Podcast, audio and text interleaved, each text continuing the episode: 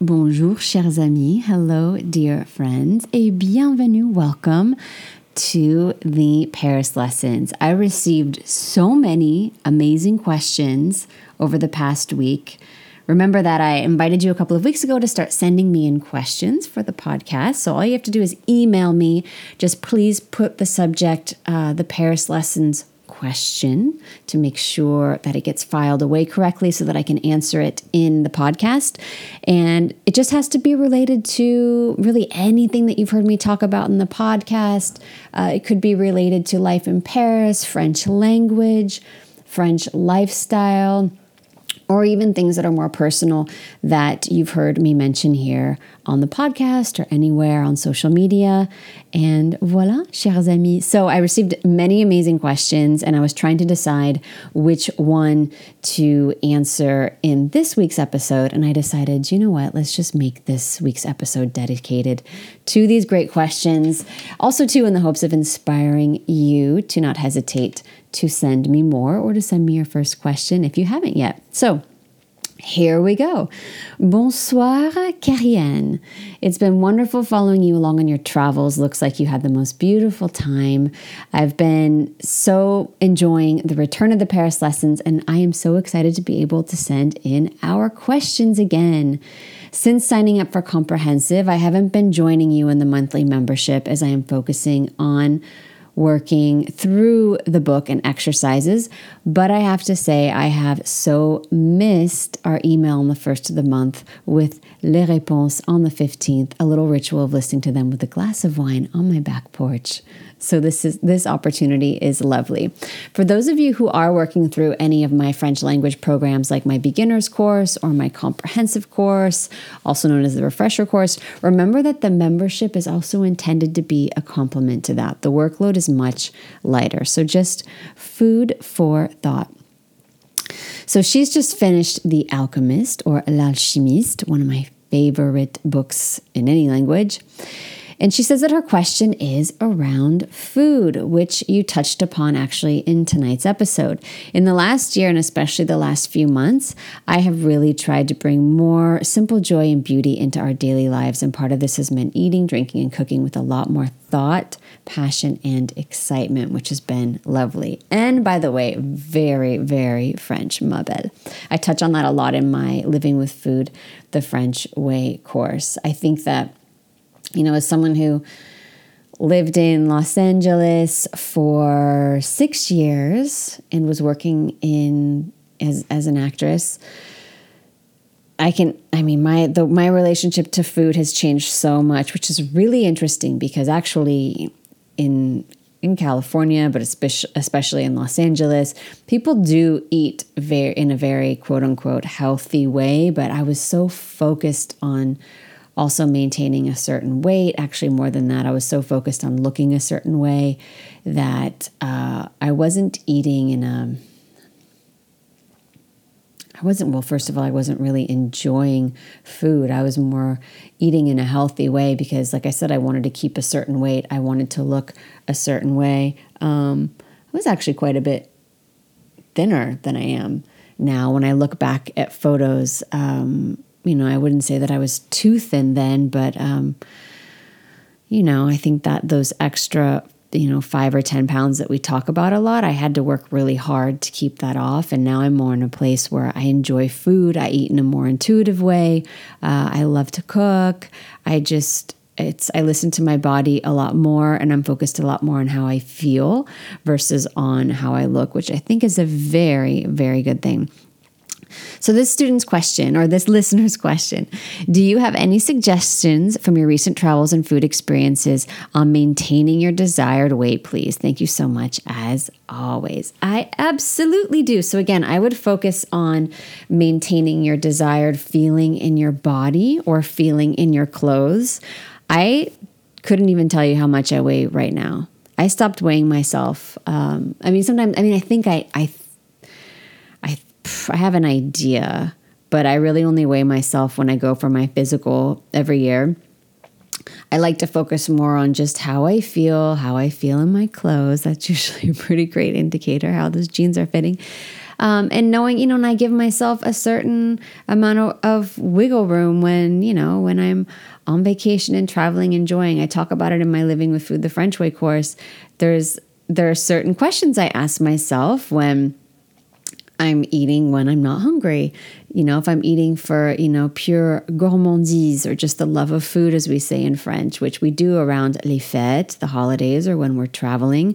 So I ask myself, do I know what this tastes like? So that generally, if I'm just eating because I'm nervous or I'm bored or I'm procrastinating or or I'm engaging in a social ritual, which is like which is a really important to be to be eating actually, especially in French culture. It's a it is a very much a social thing, which is part of why I had to learn to just live to to I had to learn to live with intuitive eating versus living around maintaining a certain weight because it just doesn't really work well in French culture because so much of being social and connecting with people is around food and really enjoying great food and great beverages. So, do I know what this tastes like? So, that usually gets rid of 95% of whatever it is I'm about to eat, even though I know I'm not hungry. So, you'll hear me talk a lot about eating,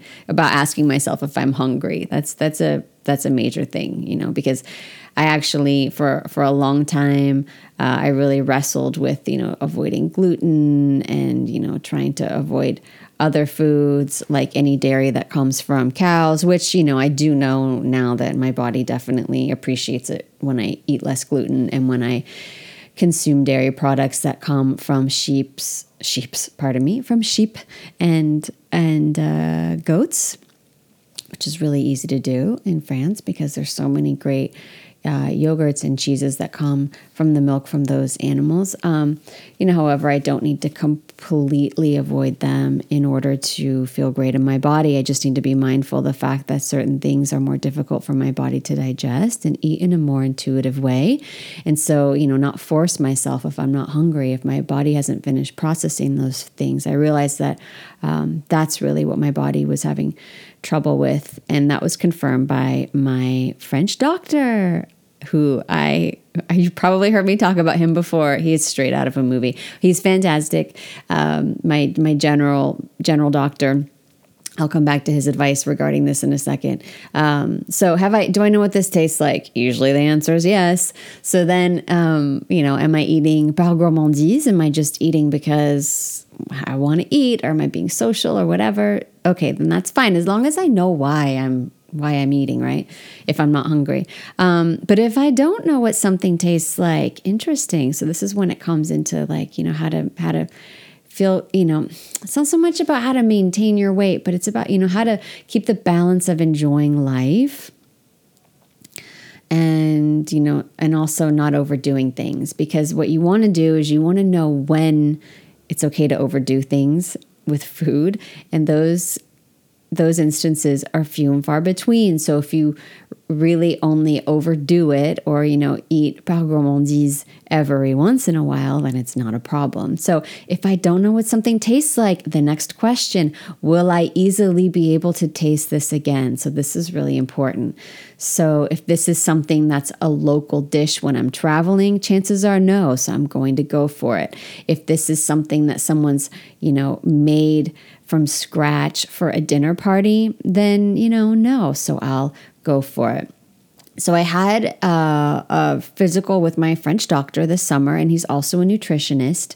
And I love when I meet with him because he gives great advice, but also it always exposes to me you know, my sort of more American paradigm of approaching food and health and nutrition versus the French one. Because usually I go to him thinking he's going to give me some magical solution or, you know, or something like a, um, some sort of a medicine to take or you know even a helpful supplement which he has actually a helpful herbal supplement just for digestion but usually his advice is incredibly common sense advice and this is very in line with french culture because they um, you know they'll always reach for a more natural or a lifestyle oriented solution before a, a medicinal solution in the western sense so I was just feeling so bloated and and really frustrated because I had cut down on gluten. Um, and he just said, he said, you know, you need to just be more conscious of things like gassy foods, like you know, obviously the things that I love, salad, any kind of like greens or cabbage, you know, things that are quote unquote good for you. So, this is what I mean when I say when I was living in Los Angeles, I was eating to look a certain way, to maintain a certain weight, but I was loading up on the salad. So, no wonder I still felt kind of unhealthy all the time. I didn't feel great in my body because I happen to have a body that, um, that responds that you know doesn't really appreciate those kinds of foods as much it turns out even though it's a great way to keep a certain weight. And then the, the next advice he gave me, which was really important, he said, Remember that the way that you chew, remember that chewing is a hugely important part of the digestion, the process of digestion. And he said, You need to chew slowly. You need to chew your food really, really well before you swallow it. And that's what I've been doing. And I've given that advice to other girlfriends since. And it's the most common sense advice, but it really helps to help your digestion. But it also helps you to just eat in A, a more conscious way because you're really tasting and enjoying and savoring the food more. But B, I think we all eat, we all, you know, consume a lot more quickly than our bodies are able to digest. So we've probably already chewed and swallowed a lot of food before our the rest of our body can give us the signal, "Hey, I'm not hungry anymore," or "Hey, I'm feeling full." now. And so it's been really, really helpful in both of those aspects. So I would encourage you to ask yourself those questions. Have I do I know what this tastes like? If not, will it be easy for me to taste it again soon? But then also just focus more on how you feel in your body, focus less on a certain weight because that will just that will just really take the enjoyment out of food if you're focusing on keeping a certain weight. Um, I would actually encourage you to to not weigh yourself for a month or even three months, and then you know just chew your food more slowly, chew your food completely. You'll realize that you're then going to be that person who still has a half plate full of food when everyone else is finished. But that's not a bad thing. That might you know i've noticed lately that helps other people to to consider oh wow am i eating too quickly? We all generally eat very very quickly and it's really hard on our stomachs to not have that food um, chewed very very well Next question. So, the student actually asked a question that I thought I would answer, or this listener who's also a student here, she was wondering if I was going to offer my French authors, poets, and philosophers class in English. And ma belle, vous lisez dans mes pensées. You are reading my mind. I have been considering doing it if you're someone who's interested in that. So, this was a, a class that I taught uh, uh, earlier this year where each week I took you through a different French author or a poet or a philosopher but it was mainly in French for my more advanced French students. And I would love to teach a class like this in English. So if this is interesting to you, if you're interested in this, rather, please just send me an email and uh, put in the subject um, French authors, poets, and philosophers. And I will let you know what my plans are for that class. The next question comes from a listener who's also a student who shares with me um, how her husband was a pilot. And they were able, because of this, to have many, many, many international adventures. That sounds amazing. And she wanted to know what my thoughts were on packing lightly, how French women pack lightly. I think that um, so two things. You have to and i've noticed this with my french friends and this is something i've really really embraced. Remember what i always say and those of you who have taken my french confidence uh, course for example have heard me say this before you are you are so much more interesting than how you look or what you're wearing right? And and not and actually what you're wearing should just be a compliment to to you know you your energy your glow. So you really in order to pack lightly which i love I actually I have to I have to share I have to celebrate something with you right now. I want to celebrate something with you right now. So I used to be notorious for being the person who always had just so much stuff with her, just stuff. You can even hear in the way that I say stuff, this sort of like, it just makes everything, especially when you're going through to multiple cities, it just makes the travel bit so cumbersome. And this summer, on all the travels I did, everyone kept saying, Wow, that's all you have? Wow, how did you do that? So the way I did that, the way I do that now is I've I'm very I'm just I'm almost obsessed with having as little as possible. And this is a great thing too, because actually, you know, if you've taken my French finances course, this is a great way to, you know, save money here and there because when you don't need to check a bag, when you're really adhering to the weight restrictions, um, not only are you, you know, keeping some of your money, but you're also just able to travel in a way that feels so light. And to me, that feels very, very chic. So you've got to be okay with basically wearing a variation of the same thing every day. Also, one of my and so that means, you know, and that's where the French capsule wardrobe is great because it's very conservative. It's just a lot of basics, you know, jeans, white t shirt, or, or a white button up shirt, uh, maybe a blazer. So, my personal tips for traveling lightly is you've got to do the best you can to get all of your to- toiletries down into mini sizes. So, I've done the thing where I have you know the, the smaller bottles and i just put whatever however much of the product i need into those bottles. You also don't need to necessarily take all of your daily beauty skincare routine with you when you go away. Um, i have these wonderful suitcases that are really light. One's tiny. It's smaller than even what they'll allow you to take as a carry-on that's what I took to Greece. Um, also, pay attention to the materials of the clothes that you are bringing. So, for example, this summer, it was great because um, I was able to take a lot of things that were thinner material, like thin cotton or silk. Um, linen is a wonderful material, but it's sort of bulky and it's actually quite heavy. So, um, you know, I had, for example, um, when I was traveling this summer, when I was doing the road trip, and when I went to Greece, I had my button-up white linen shirt, which is which was great. If you noticed in the in what I was sharing on Instagram in the stories, I wore that a lot. It's also a great thing that can be hand washed. Um, I only had one pair of jeans with me, so you have to really be mindful of, you know, how thick and how heavy the material of the items that you're packing are.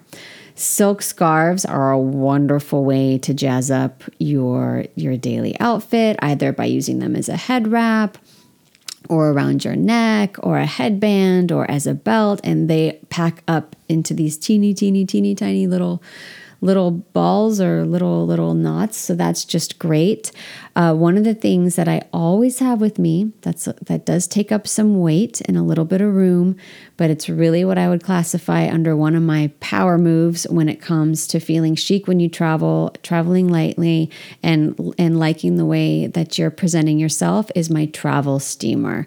And you can find those you can find those really anywhere. Just do a search on travel travel steamer and you can find them. When I lived in the States, I had one from Bed Bath and Beyond.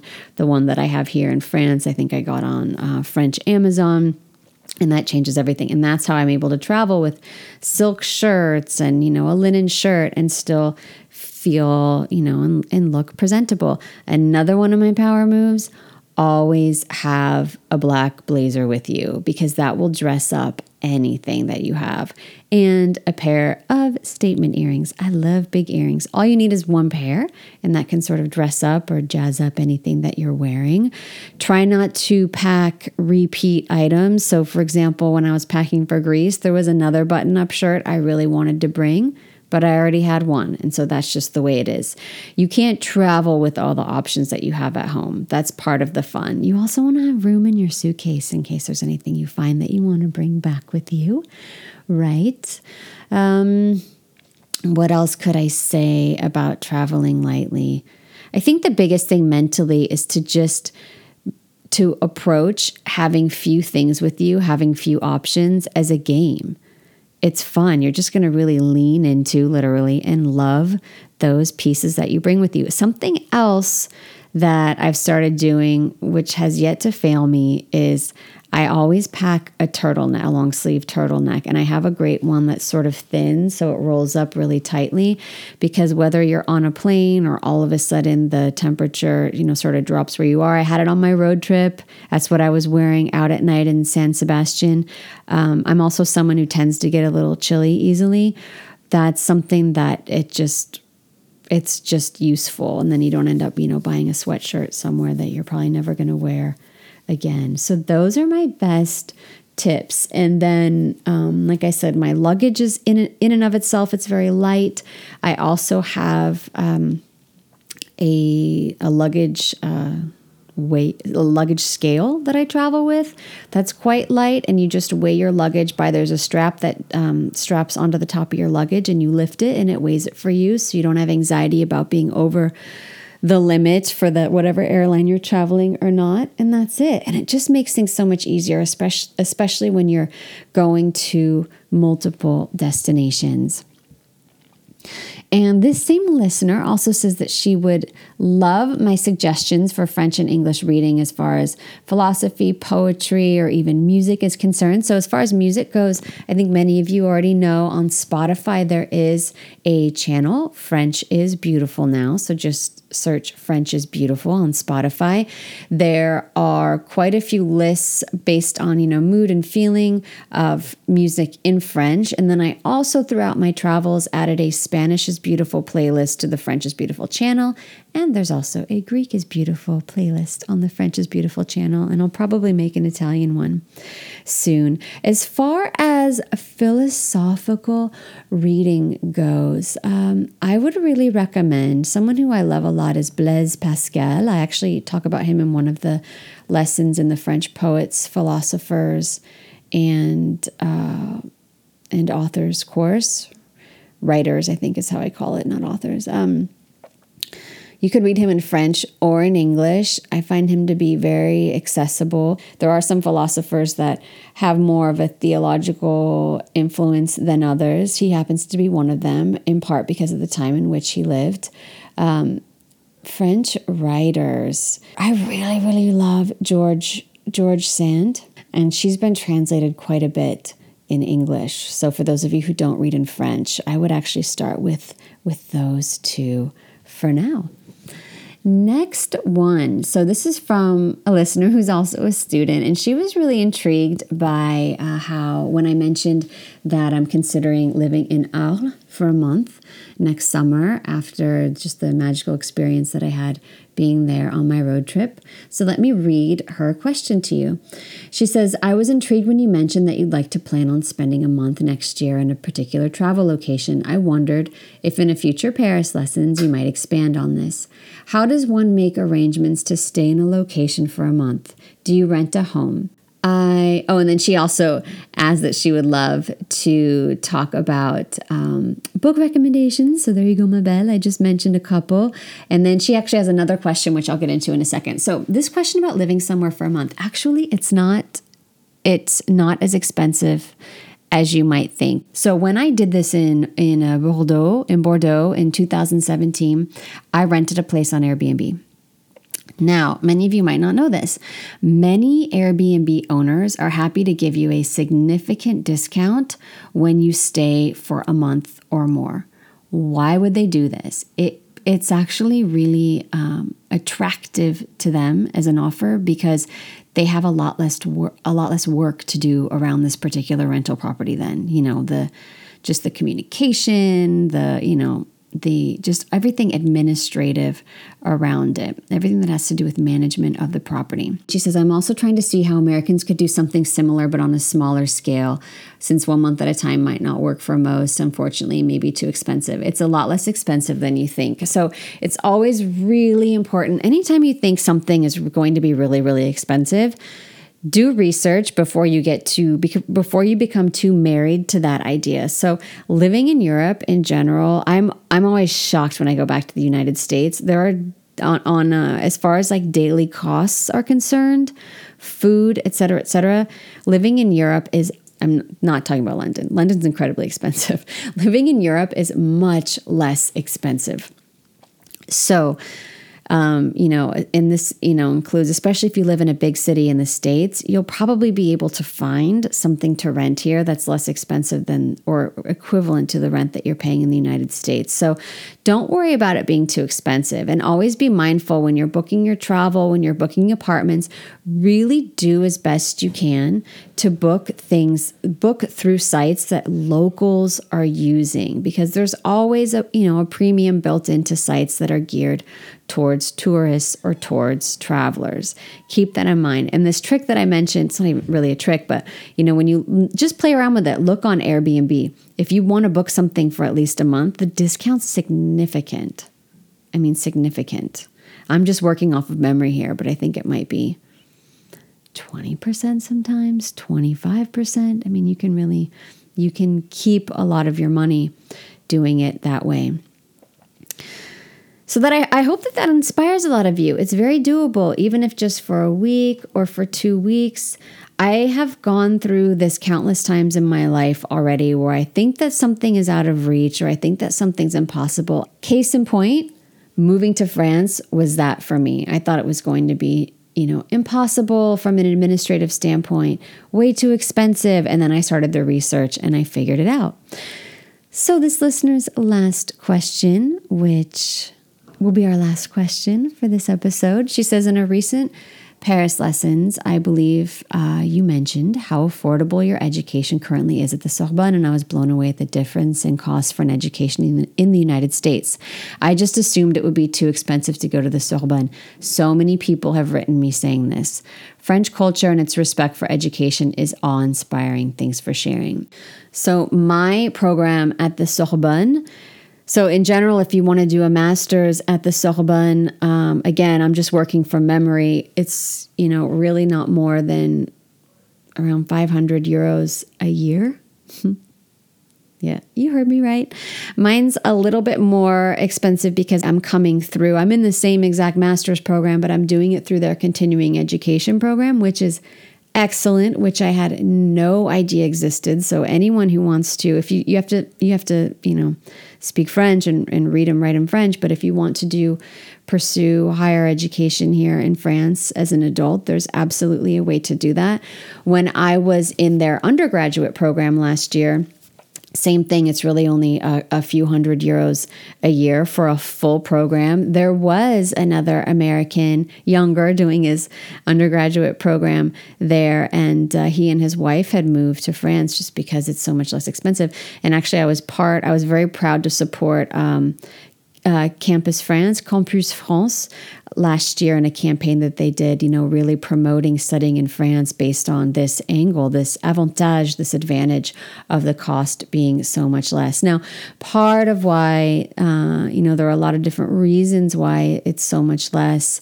Um, you know, the, the programs are different. Some of them, you know, you can see the difference um, insofar as, you know, um, some of the technology at school, um, but also it's just you know a lot of why the the cost is so much less is because, as many of you have maybe heard me say before, France has more of a socialist structure to the way that it's run. It's not a socialist country, but it has more of a socialist structure.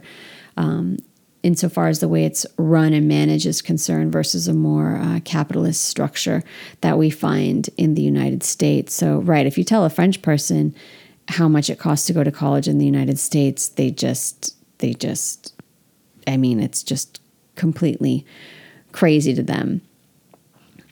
And, you know, as a reminder, this I'm getting a tiny bit off topic, but also remember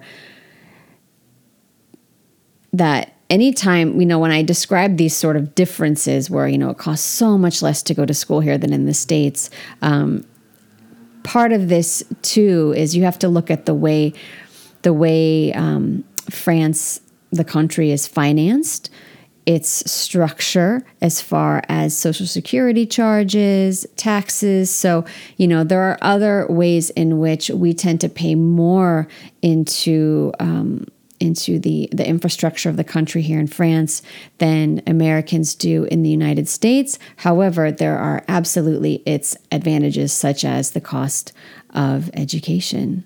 And donc, voilà mes beautés. And so there you go, my beauties. Merci d'être là. Thank you for being here. Thank you for your questions.